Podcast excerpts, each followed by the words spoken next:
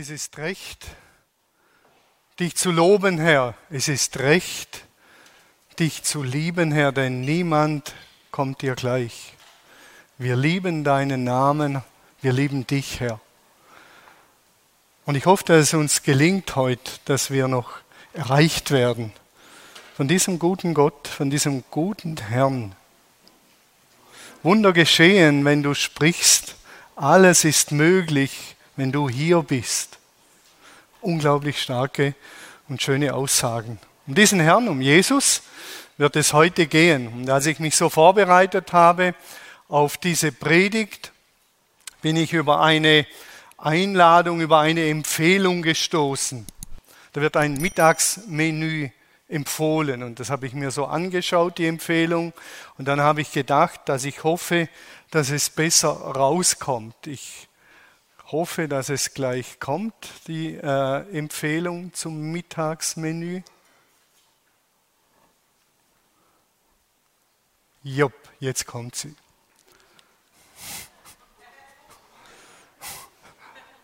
Heute empfehlen wir Rinderleber vom Schwein. Und es gibt doch irgend ein paar Irritationen. Rinderleber vom Schwein, ja was jetzt? Und als ich das gelesen habe, habe ich gedacht, hoffentlich wird es nach der Predigt nicht so sein, dass man sagt, das war heute Rinderleber vom Schwein. Was war es eigentlich? Rinderleber vom Schwein. Es geht um Evangelium.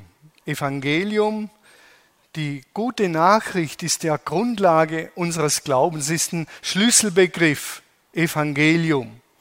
Im Neuen Testament werden die ersten vier Bücher, Evangelium nach Matthäus, Evangelium nach Markus, nach Lukas, nach Johannes bezeichnet. Evangelium. Und das ist Grundlage unseres Glaubens, die Evangelien. Die Frage ist nur, was meinen wir mit Evangelien? Und sind die Evangelien, die Grundaussagen, vielleicht sogar in unterschiedlichen Zeiten unterschiedlich zu bewerten und zu gewichten, dass gewisse Dinge mehr in den Vordergrund treten als in anderen Zeiten?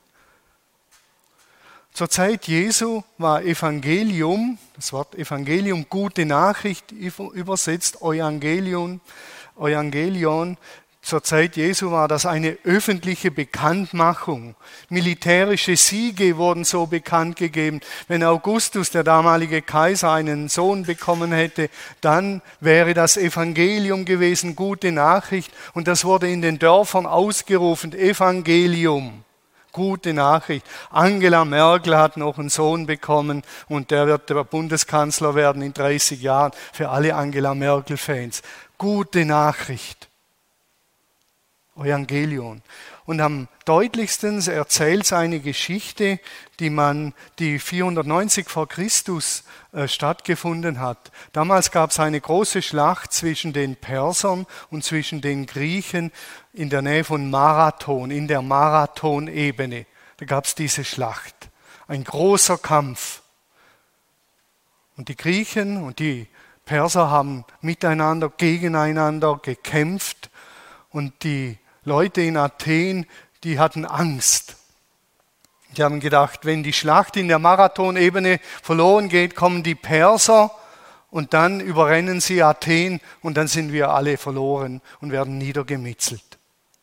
Und so sind sie in der Stadt in Athen und sie warten darauf, informiert zu werden, wie der Kampf in der Marathonebene ausgeht.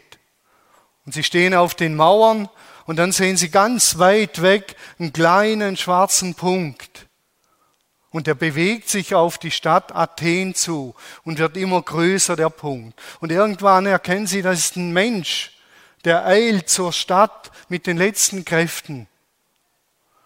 Und die Überlieferung sagt, dass er in die Stadt hineingelassen wird. Und dann sagt er ein Wort, Evangelion. Und er bricht zusammen und stirbt.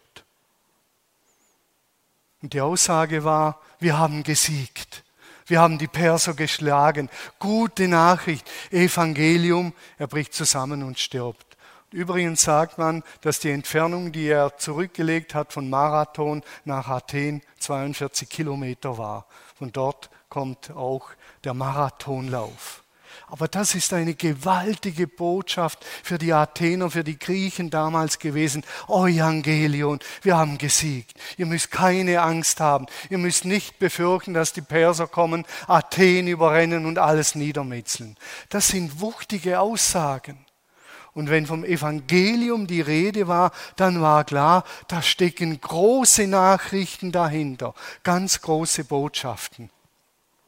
Deshalb wird auch im Lukas-Evangelium verkündigt, die Engel verkündigen Evangelion, euch ist der Retter geboren, Christus der Herr. Also keine Angst, es gibt keine Weihnachtspredigt.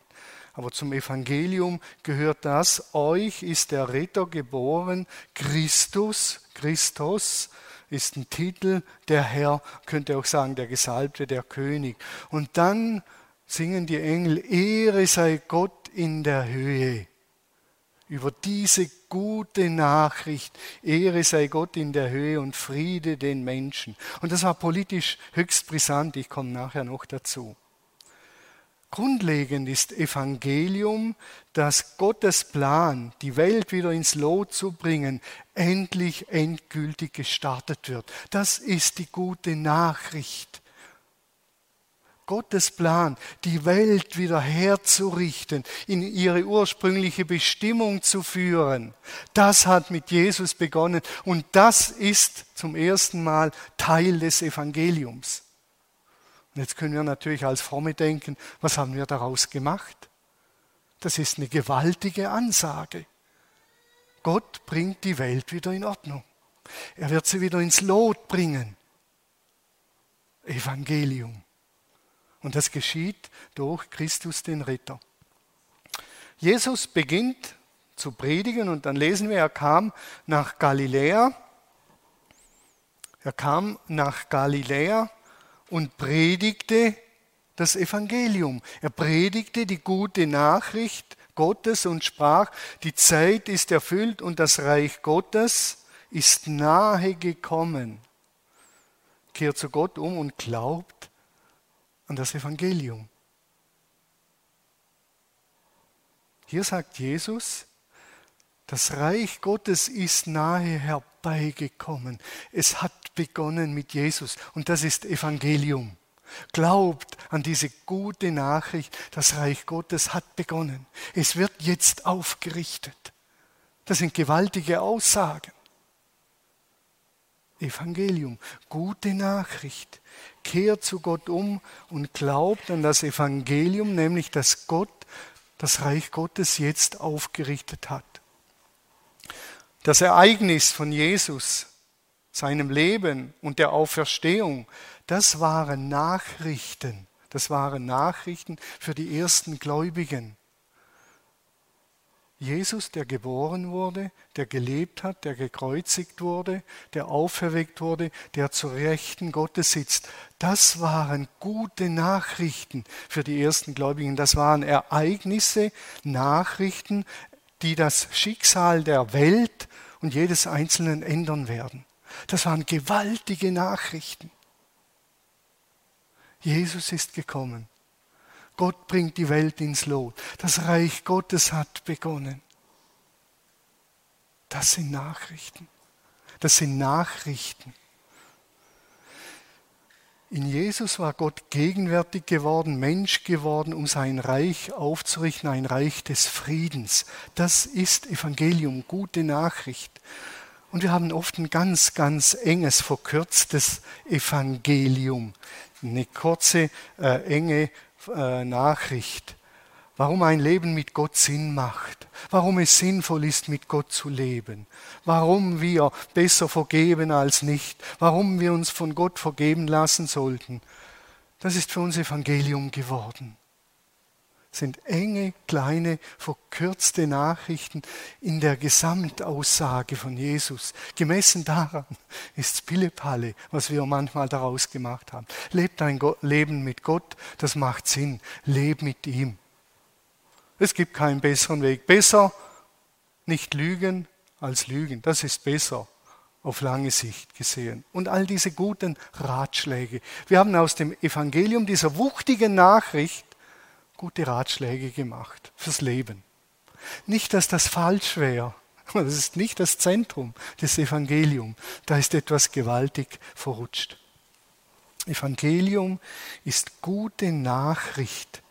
Und verkürzt, komprimiert gesagt, könnte man sagen, Jesus ist der Messias. Das ist die gute Nachricht. Jesus ist der Herr. Jesus ist der König der Welt. Jesus ist der König der Welt. Das ist gute Nachricht. Das kürzeste Glaubensbekenntnis lautete früher übrigens, Jesus ist der Herr. Jesus ist der Herr. Oder Jesus ist Herr. Im Griechischen nur zwei Worte. Kyrios, Jesus. Jesus ist Herr. Das ist Evangelium.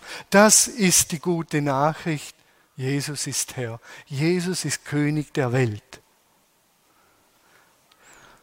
Wenn wir die Auferweckung anschauen, die Auferweckung, dann haben wir daraus gemacht, Jesus ist von den Toten auferstanden oder auferweckt worden. Und dann sind wir ganz schnell bei uns. Deshalb gibt es ein Leben nach dem Tod, ist unsere Schlussfolgerung. Aber der Ursprung war ein ganz anderer. Jesus ist von den Toten auferstanden, deshalb ist er König der Welt. Deshalb ist er König der Welt. Weil Gott ihn auferweckt hat, ihm einen Namen gegeben, der über allen Namen steht. Paulus sagt in seinem Hymnus, in seinem Lied, im Philipperbrief sagt er, er war also Christus, er war in allem Gott gleich, hat aber nicht gierig daran festgehalten, zu sein wie Gott. Er entäußerte sich, verschenkte sich, entleerte sich und wurde ein Mensch unter den Menschen. Und dann geht es so weiter, weiter, weiter. Und dann sagt er, und er nahm den Tod auf sich, nämlich den Verbrechertod am Kreuz.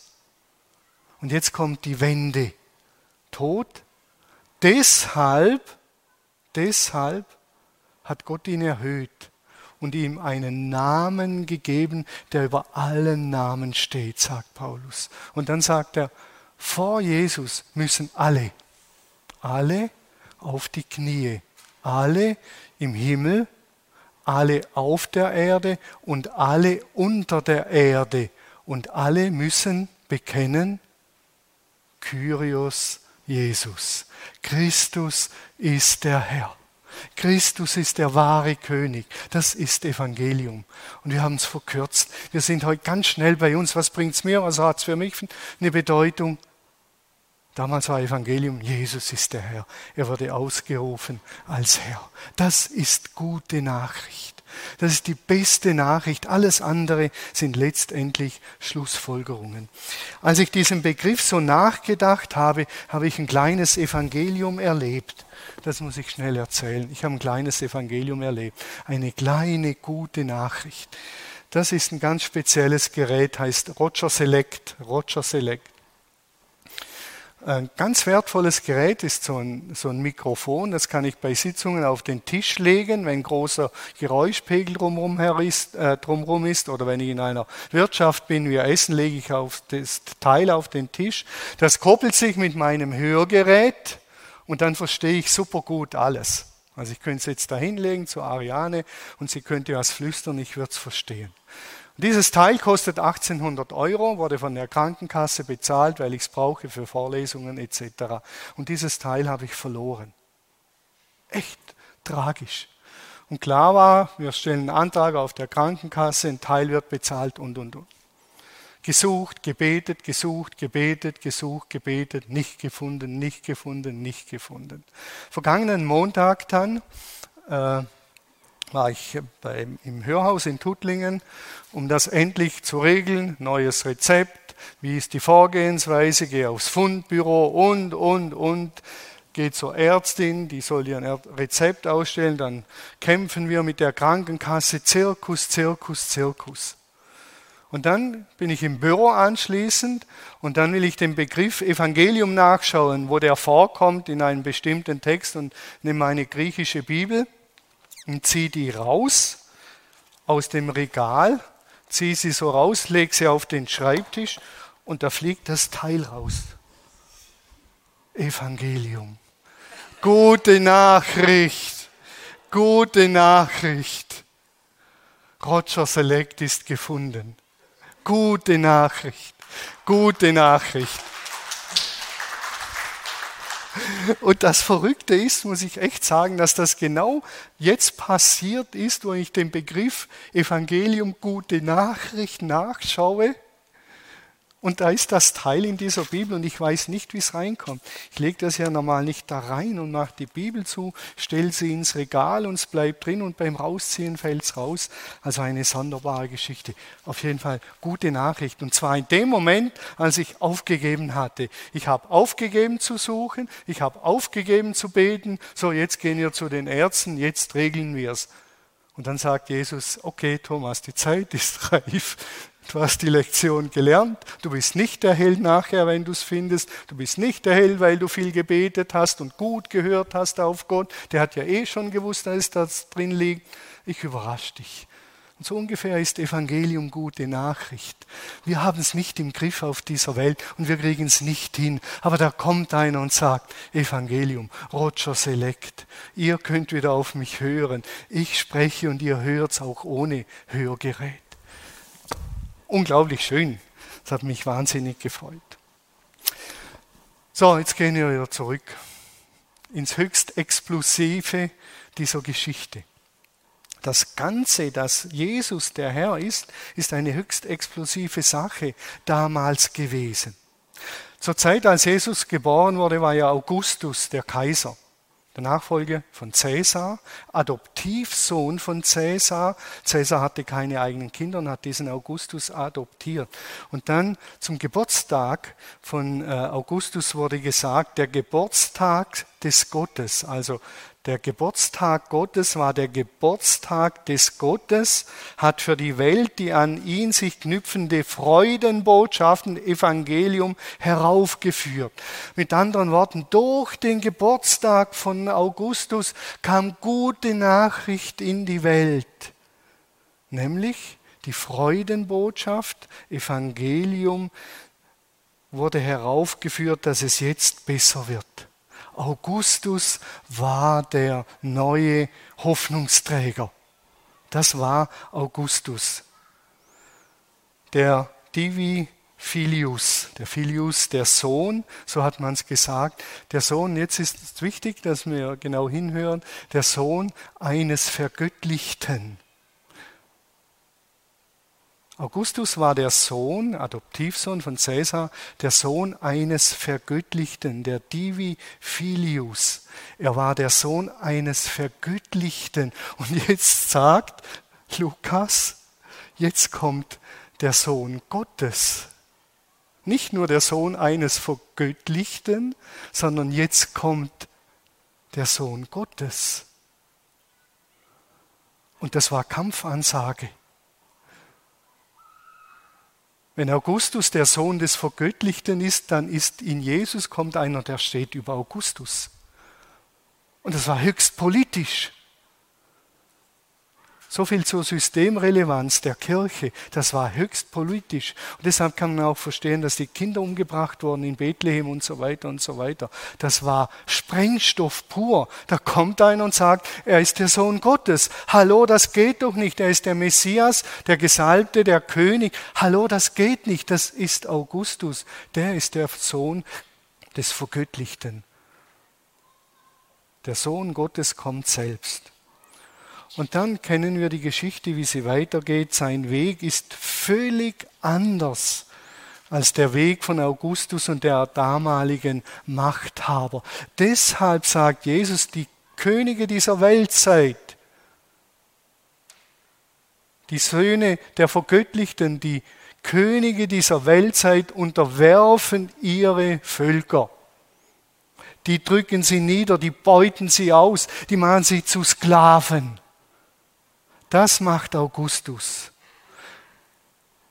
der Filius, der Filius Divin, der macht das. Und dann sagt er, der Menschensohn oder der Sohn Gottes ist nicht gekommen, um sich bedienen zu lassen, sondern um zu dienen und sein Leben zu geben als Lösegeld für die vielen. Völlig, völlig andere Angelegenheit seiner Herrschaft. Das ist Evangelium. Da kommt nicht ein neuer Augustus und nicht ein neuer Cäsar und nicht ein neuer Diokletian und nicht ein neuer Donald Trump und nicht ein neuer Kim Jong-un und da kommt nicht ein neuer Putin, sondern es kommt einer, der sich verschenkt. Das ist gute Nachricht. Der zukünftige König ist ein König, der seinem Volk dient, der das Wohl des Volkes im Blick hat und nicht sein eigenes Wohl. Das ist im wahrsten Sinne des Wortes Evangelium, gute Nachricht.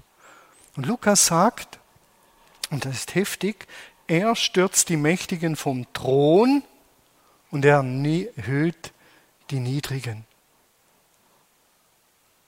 Wer einst Bettler war, wird reich, haben wir gesungen. Wer einst Bettler war, wird reich. Und den Kranken schenkst du Heil. Waisenkindern reichst du deine Hand und dann trägst du sie heim. So bist nur du, Herr. Unfassbar. Völlig anderes System, höchst systemrelevant, aber ein völlig anderes System. Und das ist gute Nachricht. Und Kampfansage an die Herren dieser Welt. Oft werden Christen deshalb verfolgt, weil sie eine neue Ordnung bringen. Jesus hat das Erlassjahr ausgerufen, eine radikale soziale Neuordnung. Das Gnadenjahr des Herrn. Da wird kaum bis gar nicht drüber gepredigt. Seine Antrittspredigt war, er ruft das Gnadenjahr des Herrn aus. Gefangene werden befreit. Hungrige werden gestillt. Blinde werden sehen. Das ist das und das war sein Programm. Gute Nachricht, gute Nachricht. Und das ist ein Riesenkontrast zu den Augustussen dieser Weltzeit, die gekommen sind und die gehen. Und dann setzt er noch eins obendrauf und ich finde das krass, das kann man ja nur erahnen. Jesus hat die Welt aus den Klauen des Bösen befreit. Und da lesen wir diesen sonderbaren Text, wo es dann heißt, wer sich aber gegen Gott auflehnt, der gehört zum Diabolos, zum Satanas, zum Teufel. Denn der Teufel hat sich von Anfang an gegen Gott aufgelehnt. Und jetzt kommt's. Doch der Sohn Gottes ist gerade deswegen in die Welt gekommen, um die Werke des Teufels zu zerstören. Gute Nachricht, weil Jesus König ist, hat er die Werke des Teufels zerstört. Lesen wir drüber und dann gehen wir zum nächsten und zum nächsten und zum nächsten. Gute Nachricht. Jesus ist König und er hat die Welt aus den Klauen des Bösen befreit. Da liegt nach jüdischem Weltbild so ein Schirm um diese Welt und der Schirm ist das Böse seit dem Sündenfall.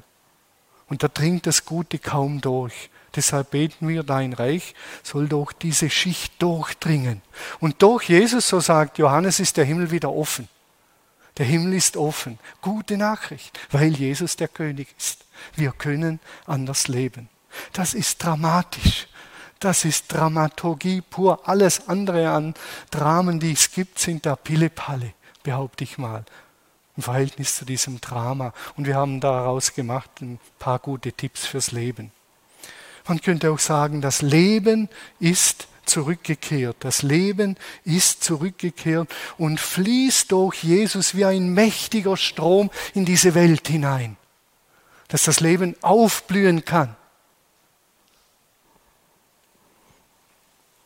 In Form einer neuen Kraft. Und die neue Kraft ist Liebe, Agape. Die sich verschenkende Liebe. Diese Kraft hat das Potenzial, die Welt zu aus den Angeln zu heben und zur ursprünglichen Bestimmung zu führen. Und Jesus, er hat's vorgemacht.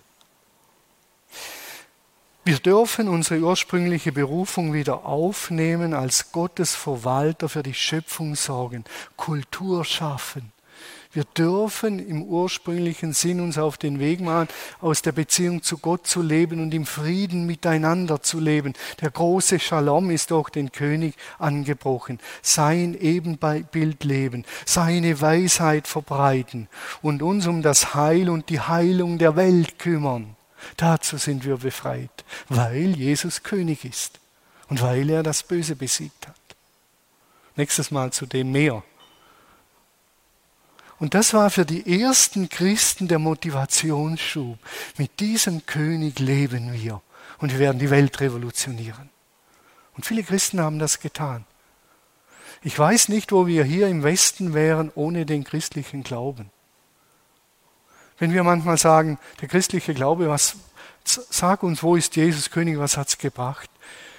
Diese Sozialordnung und diese Menschenrechte und alles, Spitalwesen, das wir hier haben im Westen, im christianisierten Westen, es wäre nicht einmal annähernd so weit, wie es jetzt ist, behaupte ich. Und das hat der christliche Glaube bewirkt.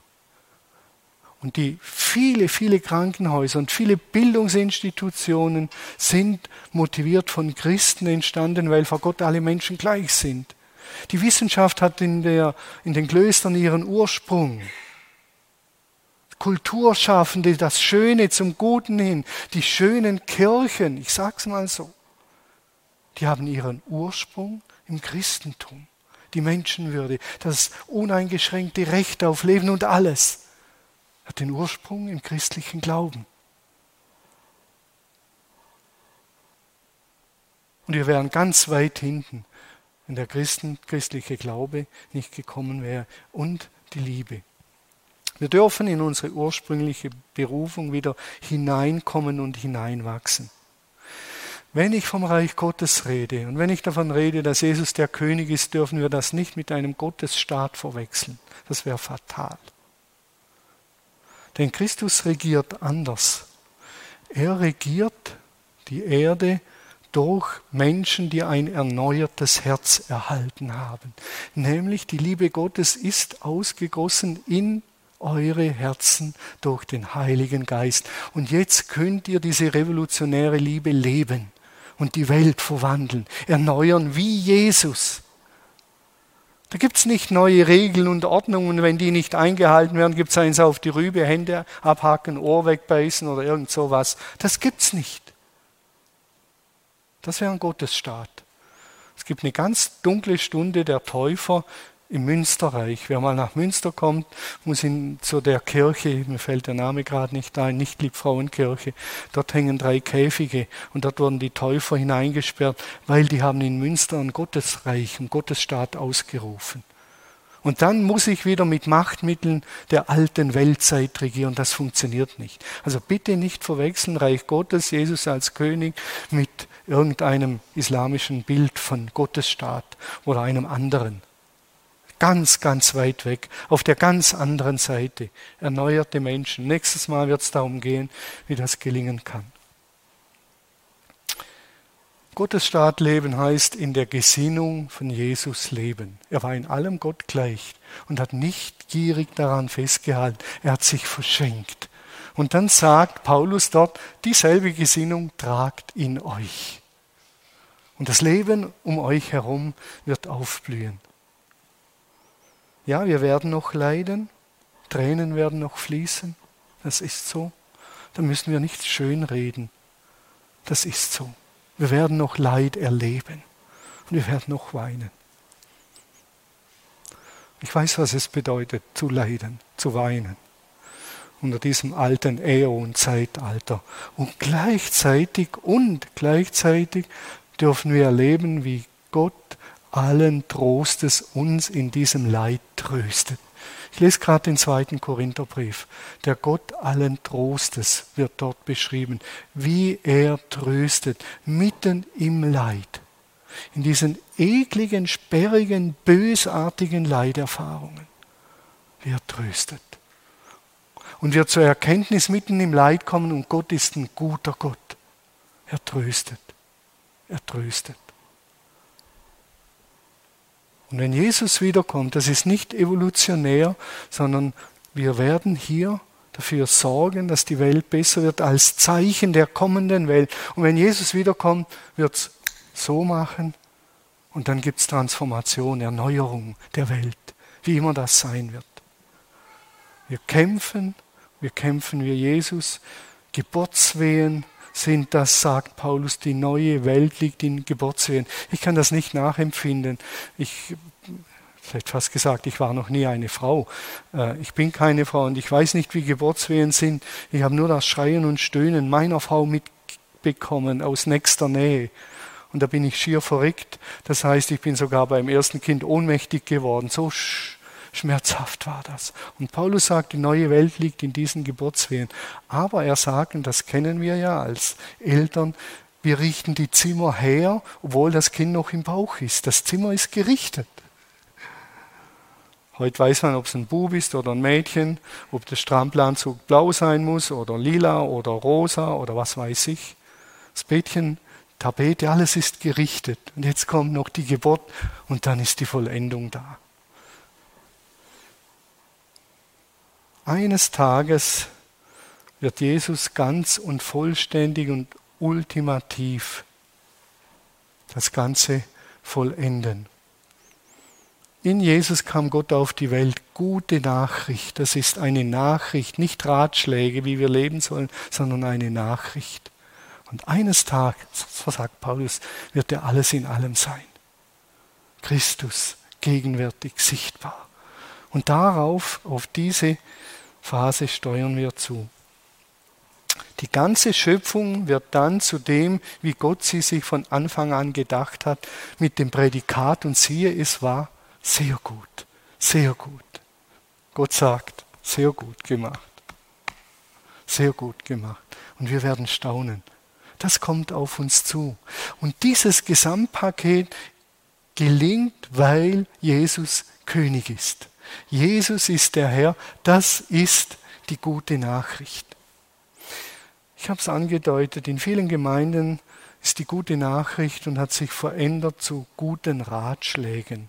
So musst du beten, so bist du auf dem richtigen Weg, so kannst du Christ werden, so vergibt man dir deine Schuld, du bist Sünder, Jesus starb an deiner Stelle, das ist alles richtig, alles richtig, aber völlig unvollständig. Die Kernbotschaft ist, Jesus ist König, Jesus ist der Herr und alles andere sind Folgerungen, die wichtig sind, aber die sind nicht das Zentrum. Das Ereignis, Jesus ist König der Welt, das hat mich nicht mehr losgelassen. Ich bewege dann solche Sätze, Jesus ist König, Jesus ist Herr der Welt. Man kann sich hinsetzen und sagen, Jesus ist König. Jesus ist der Herr der Welt. Und nicht gleich, und was bedeutet das jetzt?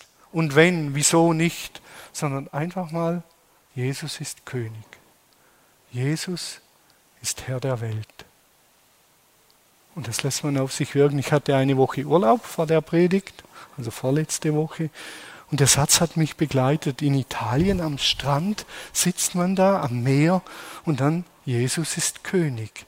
Jesus ist Herr der Welt. Jesus ist König. Jesus ist Herr der Welt.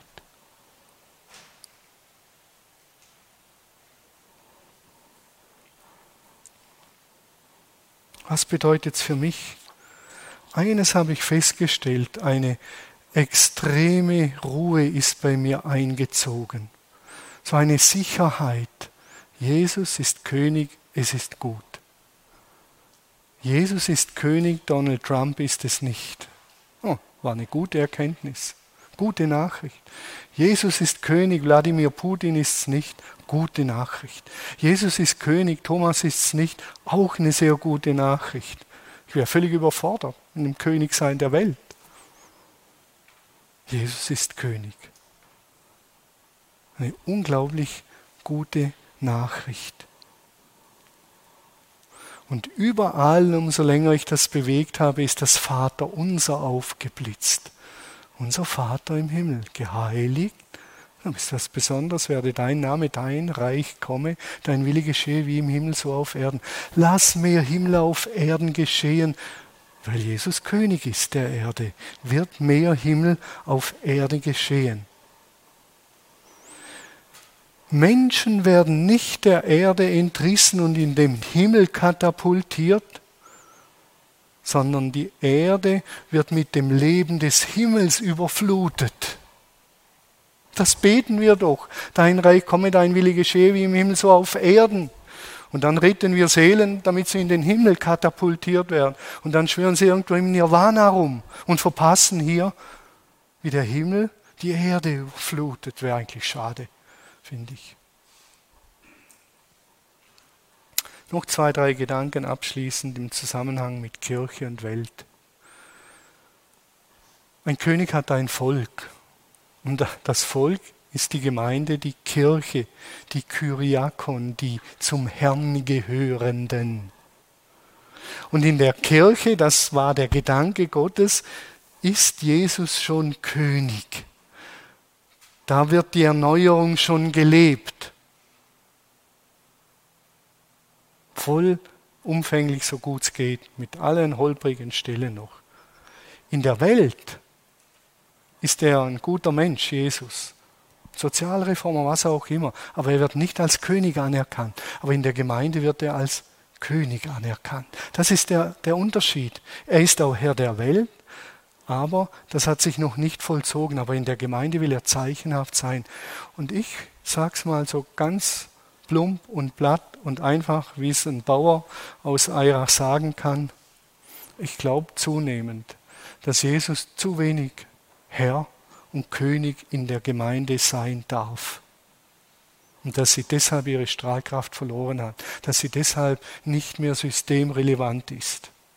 Das liegt daran, dass Jesus zu wenig König und Herr sein darf. Ich sage es mal so. Vereinfacht. Und das glaube ich. Und ich hoffe und ich wünsche mir, dass er das wieder mehr wird in der westlichen Kirche. Herr und König. Denn er ist so ein extrem guter König. Der hilft einem sogar, Roger Select zu finden, wenn es darauf ankommt. Wenn man den kapituliert hat. Ich glaube, dass das der Hauptpunkt ist. Und das mache ich daran fest, dass die ersten Christen, die haben Augustus den Kampf angesagt, die haben Nero den Kampf angesagt, auf ihre Art und Weise, nicht mit denselben Mitteln. Und das war kraftvoll. Das war kraftvoll. Was das heute bedeutet, werde ich nächste Woche ein paar Dinge noch dazu sagen. Jesus baut sein Reich. Ich habe Thielicke gelesen, Helmut Thielicke, ein Theologen, der im Dritten Reich gepredigt hat, Predigtverbot bekommen hat. Und da lesen wir eine Geschichte, wenn es darum geht, dass die Kirche Jesus als König hat und als Kontrast. Das geht nicht darum, dass wir das benennen, sondern dass wir es leben.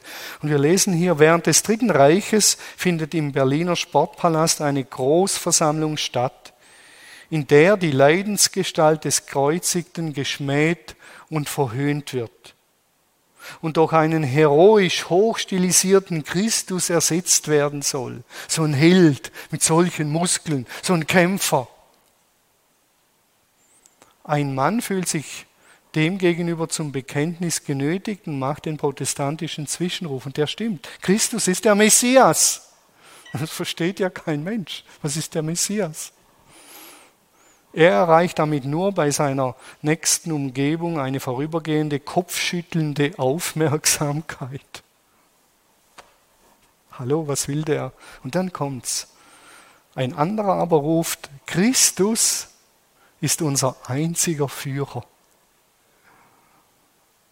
Und das im Dritten Reich, wenn einer sagt, Christus ist unser einziger Führer in Zeit und Ewigkeit. Wer ihn verwirft, ist ein Verführer. Und wer sich Führer nennen lässt, ist ein Verführer. Das war Kampfansage. Hallo, der war weg vom Fenster. Und beide haben dasselbe gesagt. Der eine wurde verstanden, weil er es genau in die Zeit gesprochen hat. Und ich habe mir so viel überlegt und gedacht, was wäre das heute für die Kirche zu sagen, Christus ist der König. Jesus ist Herr. Was würde das bedeuten in unserer Zeit? Ich habe keine fertigen Antworten. Ich gebe es euch gerne mit. Zum Schluss. Kehrt um, sagt Johannes. Die Folie kommt wahrscheinlich nicht mehr. Kehrt um und vertraut dem König. Baut auf das ganze Evangelium, nicht auf ein Schmalspur-Evangelium. Baut auf das ganze Evangelium. Denn wenn du mit deinem Mund bekennst, sagt Paulus, Jesus ist Herr. Und wenn du von ganzem Herzen glaubst, dass Gott ihn von den Toten auferweckt hat, eben als Herrn eingesetzt, dann wirst du gerettet werden. Jesus ist König. Jesus ist Herr. Das ist gute, allerbeste Nachricht.